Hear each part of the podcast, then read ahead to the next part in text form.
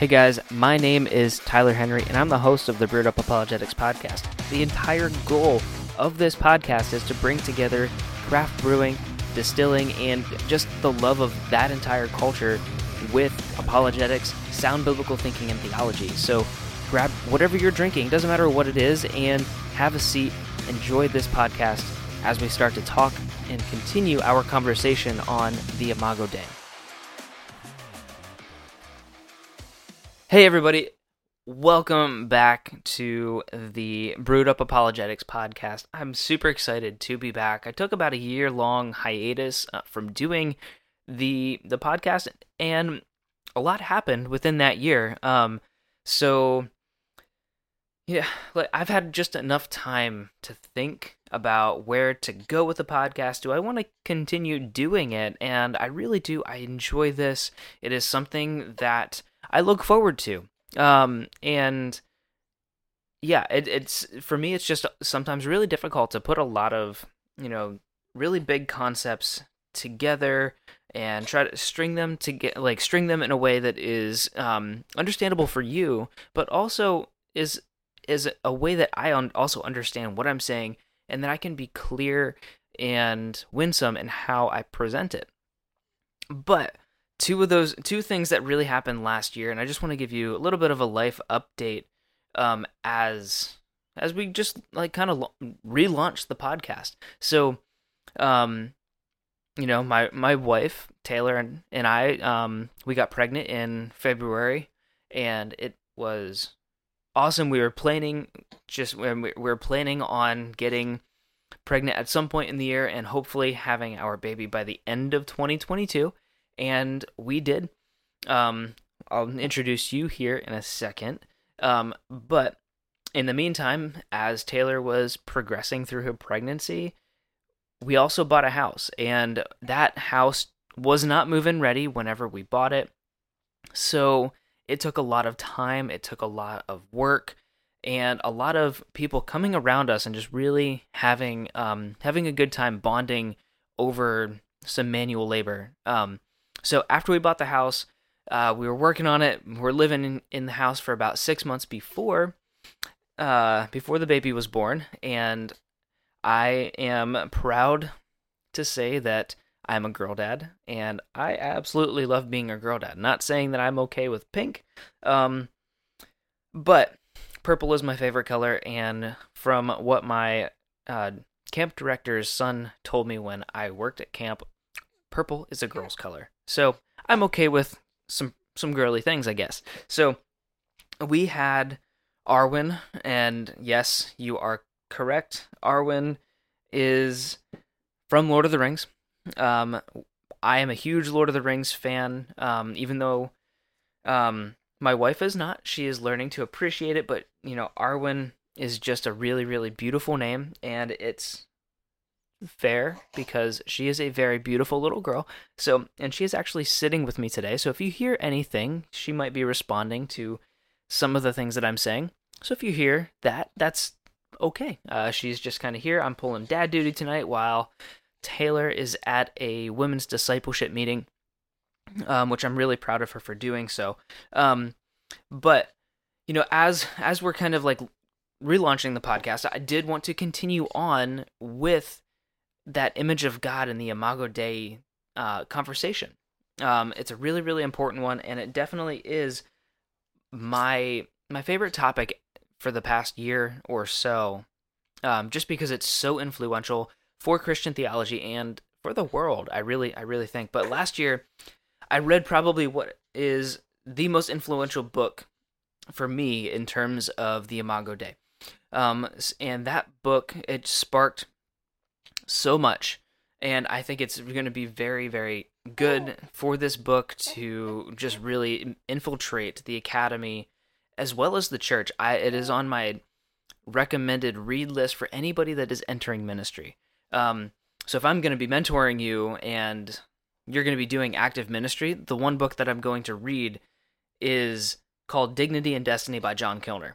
Um, and when I mean super influential, um, and how it sparked an interest in this topic for me, um, it's because up until this book, the image discussion was largely theological, with no other disciplines taken into consideration.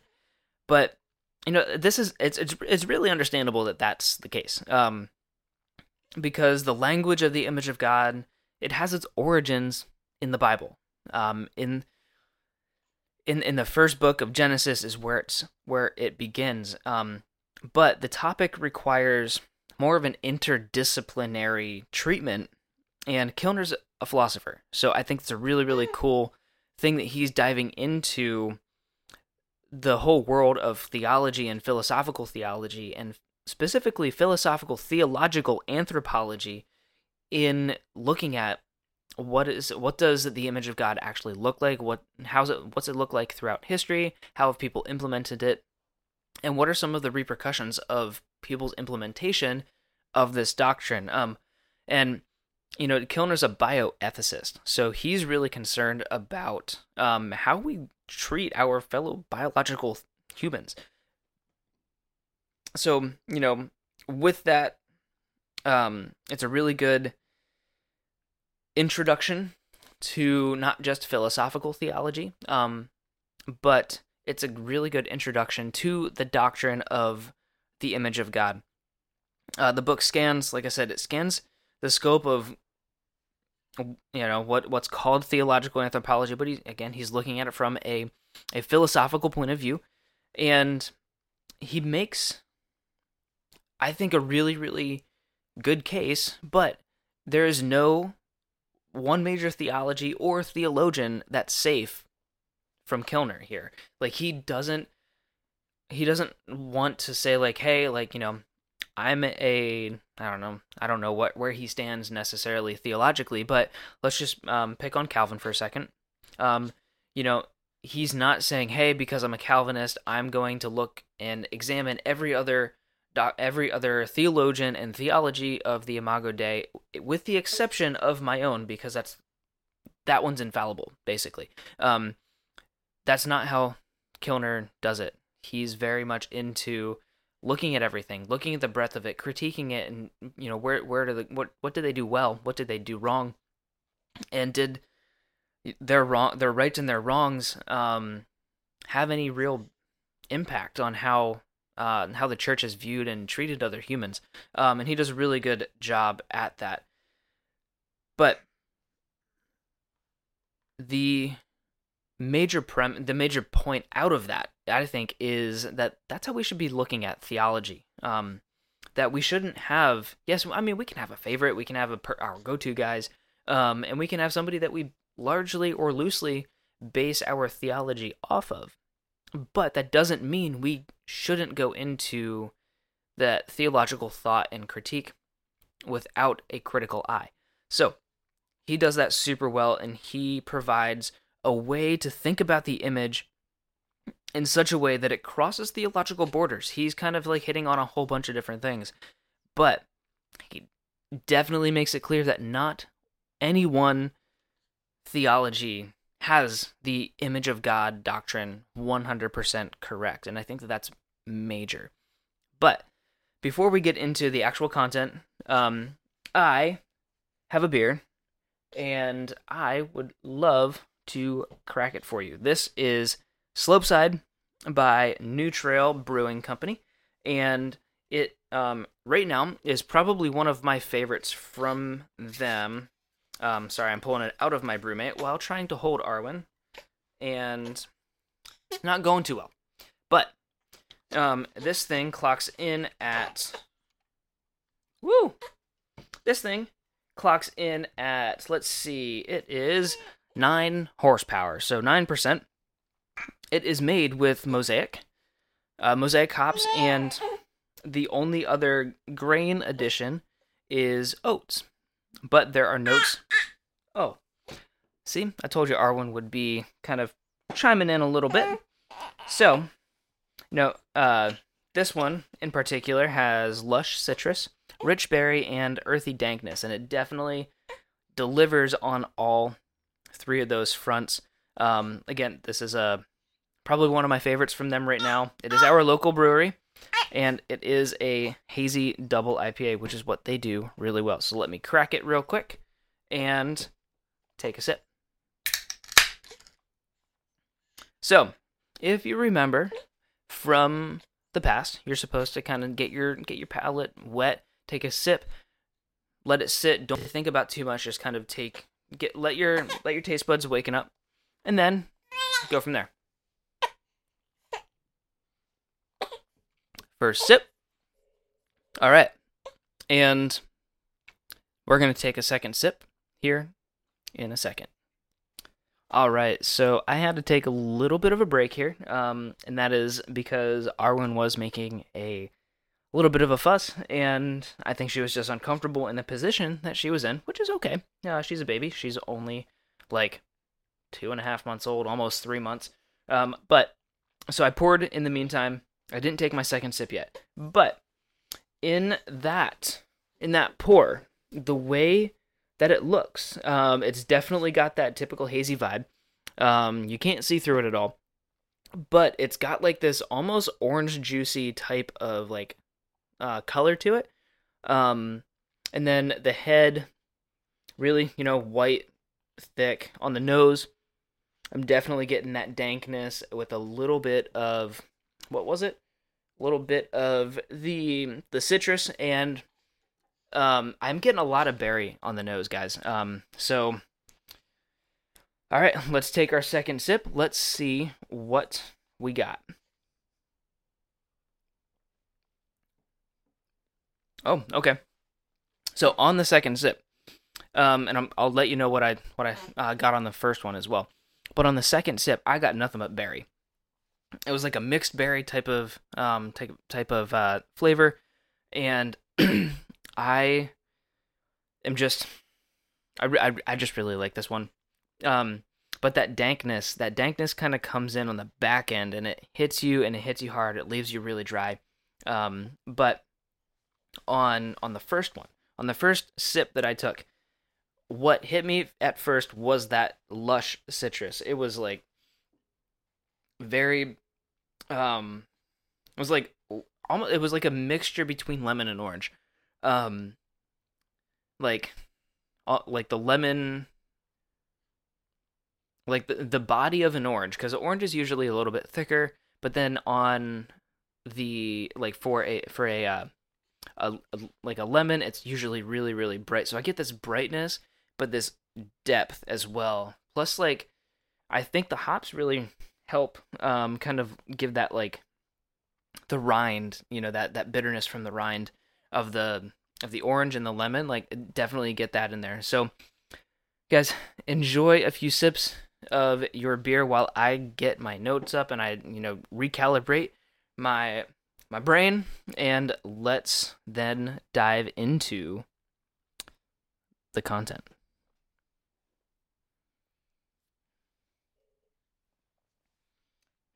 Are you ready? Oh.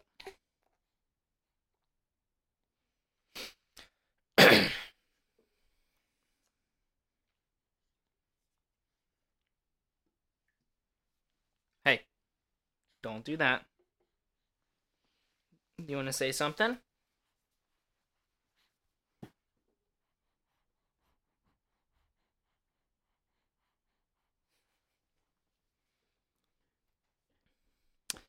All right, so we're back we're back at it. I hope you enjoyed a few sips of your beer in the meantime. Um, so back to the the whole Kil- Kilner idea. Um, you know what what do I mean when I said that it sparked something in me? Um, and what I mean is that it really helped me to see Genesis one and really the rest of the Bible in an entirely different light. And really you know that once the image concept is brought up in the last part of Genesis 1 um, the entire biblical text has this image underpinning and it, it makes this i in, in my opinion it makes the image of god doctrine a like the second most important doctrine in the biblical canon i'm not sure if i'm the only person that that believes that i haven't really uh, I haven't come across anybody yet, um, but that's just kind of where I'm standing. So, um, basically, what I'm what I'm saying is that you have in in the first ch- uh, first chapter of the Bible, um, you have two things going on. You have God establishing sovereignty over the entire world um, as its creator and sustainer, and then you have God creating something in His image. And it is because it's in his image that he's able to have this type of relationship with uh, what he calls humans. So, and, you know, as you're looking and reading the rest of the Bible, this is in the background of every author's mind. So, like, you know, because humanity is made in the image of God, God can then interact with his with his creation in a very specific and unique way that he's only able to interact with us. So that's kind of why I'm thinking about you know the the image of God as being the second most important doctrine, um, because also without it, the incarnation would pretty much be it'd be really really difficult. It would almost be like a um, um it would almost be impossible and that's like really the only word that I can come up with right now other than just extremely difficult um but you know, we we do read in the New Testament that the Son or the second person of the Trinity, uh, incarnate in the person of Jesus of Nazareth, is the image of God, and we are made in that image. So, or according to that image. Um, but what really got me thinking about it um, was a lot of the current culture. Um, and with the help of my pastor, it became really clear that for our our generation, our time, um, our time, specific time in history, the image of God is being lost, and it's being given into things like politics or you know like broad spectrum relativism, and that's not something that I think we should be allowing, especially in the church. But both of those dehumanize humanity in in very specific ways. And I'm, we're not going to get into that. This isn't a political podcast. This isn't a a well we do dive into philosophy so maybe we'll hit on relativism at some point but not I don't want to hit on it right now. Um but the both have the tendency to dehumanize people but the church is is not immune to it either um and this book sparked more than a relation than a realization, I should say. Um, it sparked a new love for uh, and and appreciation for um my my fellow humans. Um, and specifically because they are co-equal image bearers with me. So I don't want to review the book. I uh, that that's not what my intention is here. Um, but the intention in using and utilizing Kilner's work is to kind of use it as a springboard for discussion because it is so wide sweeping. But the goal is to bring you kind of along with me as I'm working on this and thinking about it um, as a part of and sort of relaunch of the podcast, um, we're going to end up having a little bit more of my own commentary and thoughts rather than a well researched style. I don't want to be a reporter. Um, I want to, and one of my hopes at some point is to be um, either a philosophical theologian or um, a philosopher or even just like a, an apologetics professor or something. Like, I just, so in order to do that, I need to be able to formulate my own thoughts, be able to communicate that, and you know what? That involves research, but it also involves using my own head, using the God given abilities um, to really work through some stuff on my own. so, with that being said, um, you know, I wanted to just kind of like give you a yeah, just like jump into it. Um so one of the things that Kilner brings up in his in the first chapter of the book is all of the atrocities that were carried out by humans. Um, another good person for a review and kind of like an overview of the atrocities of man is is uh, Clay Jones. He does a really really good job. Um, he's dedicated most of his life to the topic of of evil and especially you know genocide and things like that so he's a really good person to go talk to about it or even just read um but the one thing then couple couple things really really come to mind when i think gen, uh, atrocities and and genocide and things like that is um hitler i do have a I do have a German heritage, so this does hit me a little bit closer to home um, especially because I am blonde haired and blue eyed. Blue eyed, so it it does make me think. I, I think about this a lot sometimes, um, but basically what Hitler was doing and trying to get across was that anyone that, wasn't considered the perfect race, blonde hair, blue eyed, was to be eliminated. Um, but those blonde hair, blue eyed people had to be German. So they're supposed to be eliminated, and this leads to racism in other areas as well. Um, and you know, we will get into a little bit more onto how you know racism is kind of a product of a misuse of the image of God. Um, and so how how does that like how does this kind of like lead to racism? And I I, will just give this like little aside here real quick, but um, it leads to racism because there is this standard of what is considered quote unquote God. And that for Hitler was this blonde haired, blue eyed race that he was, this superhuman race that he was trying to create. So, if that is the case, then anybody that is not blonde hair, blue eyed, and German is going to then be persecuted in a way that is detrimental and dehumanizing because the epitome of being human is to be a part of that quote unquote Aryan race. So, this idea then is kind of coming to a head in the uh, concept of a lost or a loss of a shared status.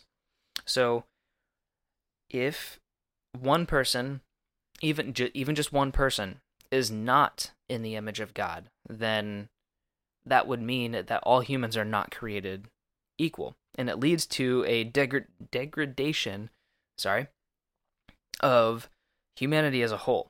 And there's some prominent theologians that really held to this view. Um, and a lot of this, in my opinion, um,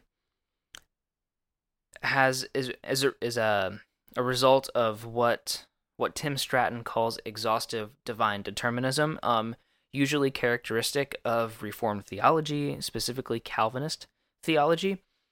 And it would seem that I'm just going to call it ED, exhaustive divine determinism, so ED. Um, and it would seem that the view supports the destruction of humanity as the image of God as a good thing. Um, and I can't get behind that. Um, and why? Why? Why is that? Is because there is certain things like cognition, rationality, things like that that are kind of read into into the image of God. Um, it's a theological agenda that's being read back into the text of Scripture rather than being extracted out of it or exegeted out of it. Um, so I don't want to get into a full critique of Calvinism, but the question that I have for you is can you get behind excuse me, a theology or theological system that is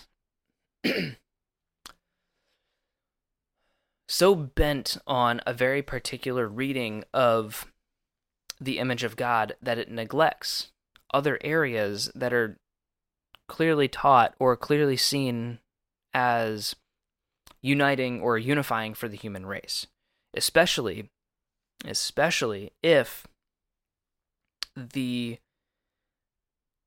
Bible does not clearly state exactly what goes into what it means to be in the image. So if you're wondering what some of the major passages are for the for for the image of God in the Bible, um, I guess that's you know kind of seems like a good start, a uh, good place to start. But first one, Genesis 1, 26 through 31. That's like the key and like main passage for the Bible. But then there's Genesis 5, 1 through 3, Genesis 9, 6, Colossians 1, 15, 1 Corinthians 11, 7, and Romans 8, 29. There's a couple other ones, but these are the major ones. So notice, and as, as you're reading those, take some time, pause this, and go read those those passages if you have the time. If you're driving, please don't do that. That's just a bad idea. Continue on. But if you have the time, pause this, read those passages, and I think you'll notice something. You'll notice that nowhere, nowhere in the biblical text does it say that the image of God is destroyed or damaged in any way. And I think that, you know, coming back to, you know, what some of the church fathers believed about the image and about Adam and Eve and things like that, you come to find that a lot of them believed that the image was either lost in some fashion or damaged partly or even completely destroyed depending on who you read.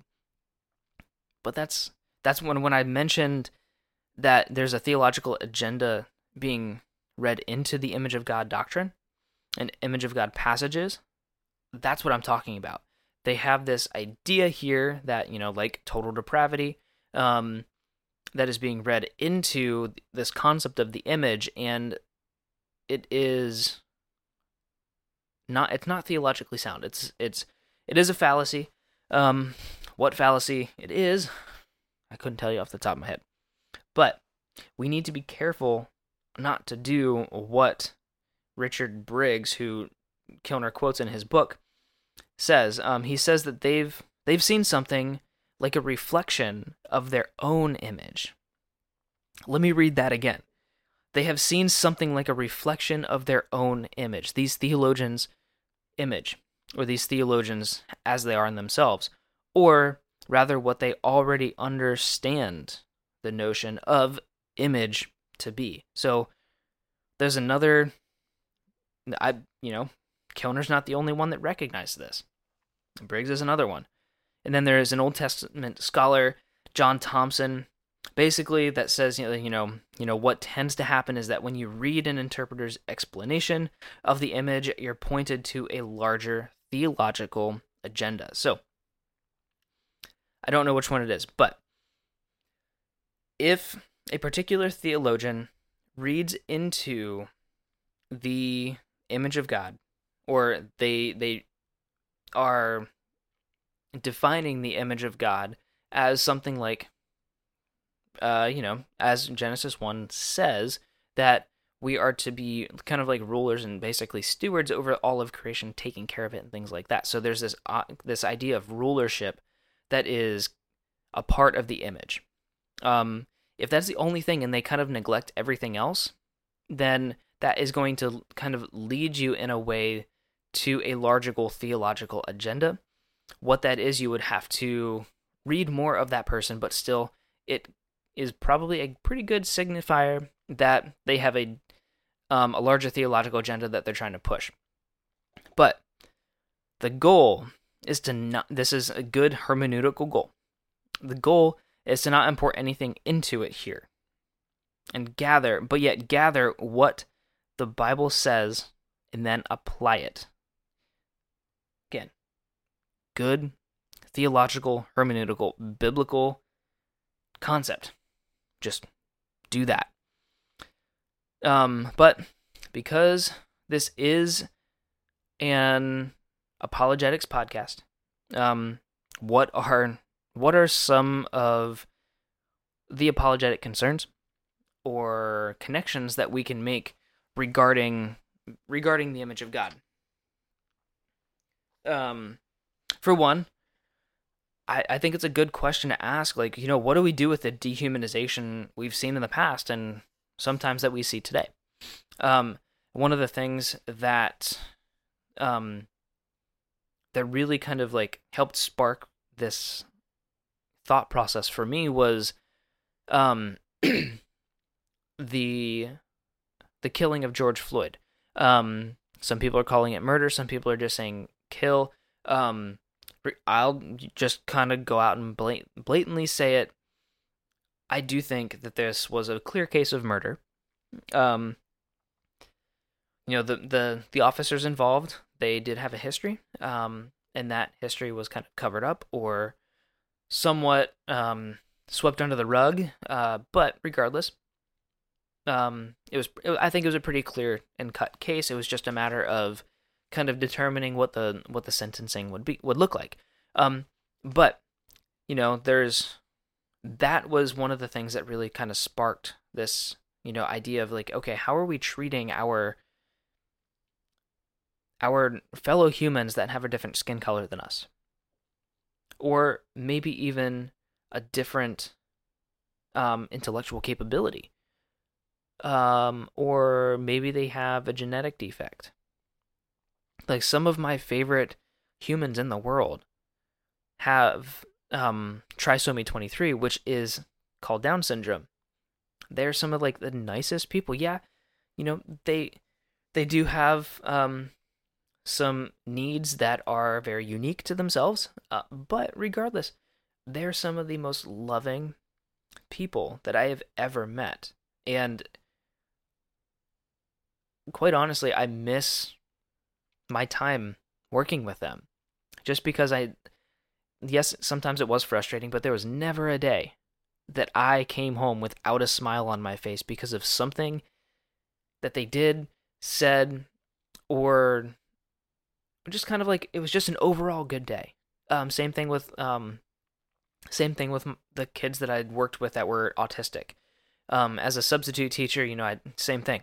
I'd, I'd never I came home with you know a smile on my face, a happy heart because, or especially if I had some autistic or Down syndrome students, it was just like the greatest joy to be able to see them learn and to see them interact with their fellow classmates that were for lack of a better term, normal, and see them both just interact and love each other. It was it was just great. But what do we do whenever we see a dehumanization of somebody like that? Do we point them back and say no, like yeah, they they might be they might look different from you, they might act different from you, but they are still human. They and because of that they they have this innate deep-seated worth that you need to respect whether or not you actually engage with them from here on out that is up to you but that doesn't mean you get to disrespect them and place them in a place them in a in a category that's lower than you there's nothing unique about you that allows you or gives you the right to do that. And I think that that's really clear throughout scripture, especially with the person of Jesus. And you know, when I think when when that idea comes up, the idea of of Jesus being a really good example of how to not dehumanize a person. And contrary to what um, a lot of people say, Jesus wasn't racist. so that just, you know, that has always bugged me. Um, but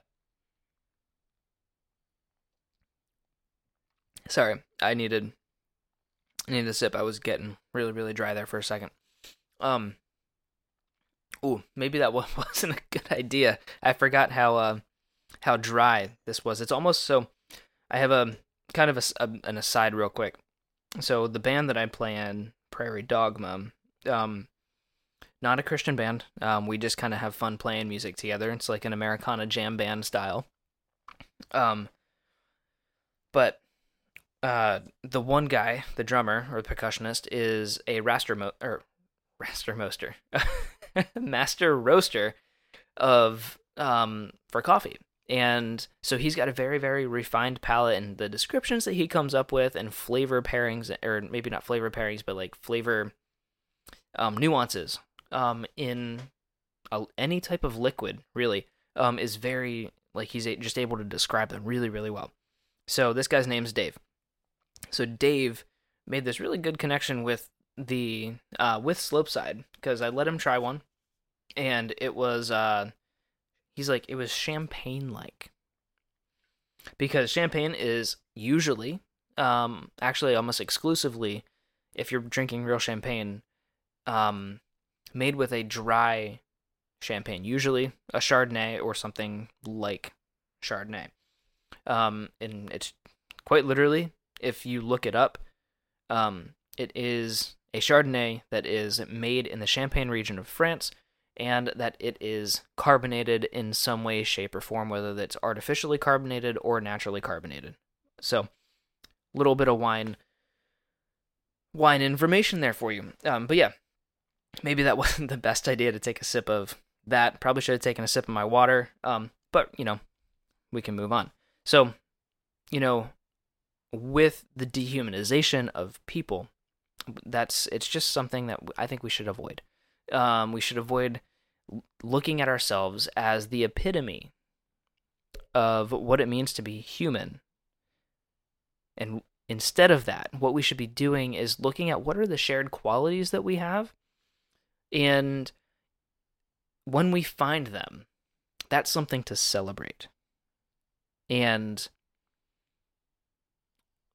celebrate and and and really just if you know if Christ is the image of God and we see something Christ-like in a person, Sam Crabtree wrote a really good book on practicing affirmation. We should affirm that. Um, because most people think at least or are aware of, of Jesus. So, you know, especially in America, like, hey, um, it was really Christ-like of you. Um, whenever you when, whenever you paid for that person's meal because you saw that they were struggling for, for money or they were, you know, trying to figure out how to bring their cost down. Um, it was very Christ like you to give up something that you cherish for that person. Um, very simplistic way of looking at um, an affirmation, but still it's an affirmation nonetheless. And I think that that's worth doing. Um, but the other question that kind of comes up is when when does the label get placed on a human? When does this image of God label get placed on a human? Or when is it taken away?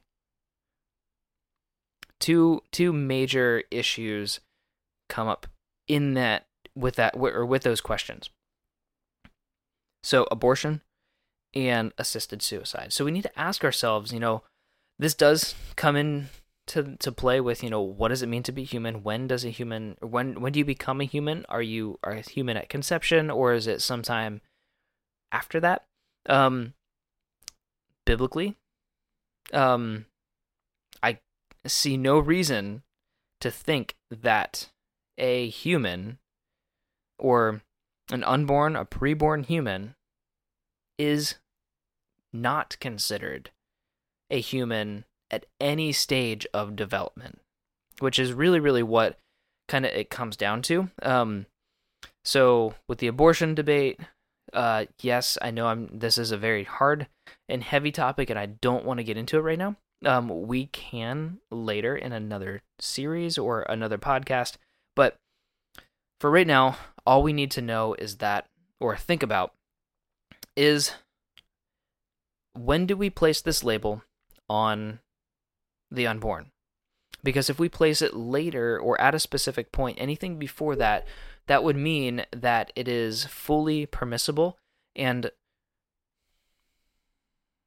moral, so to speak, to make that decision to end a life. But if that unborn or preborn child is human and in the image of God from and before conception, then there is no reason to think that taking that life and ending that pregnancy is going to um, be edifying to the to the body of Christ, but also you are doing what Genesis 5 and 9 clearly state you are taking the life of something and someone that is made in the image of God. So therefore, you are committing murder. So, what about assisted suicide? The question then becomes when does the image label get taken away? And I think it's really, really obvious it, based on the abortion side. If it never, if a human being re, from conception on is a human, then it doesn't matter how old a person is, they're still considered in the image of God. So even if a person is comatose, um, they lack cognition, they are not conscious, they do not have rational capabilities, which is what a lot of people tend and a lot of theologians tend to think is what constitutes being in the image of God. Even if they're comatose, this person is still in the image of God, and you ought not pull the plug.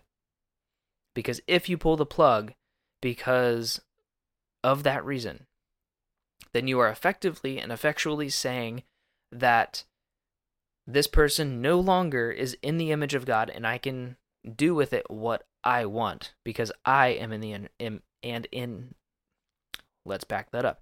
I am in the image of God. So there there is no there is no logical way to to work your way around that. Um unless unless you there is zero regard for human life that doesn't look like yours.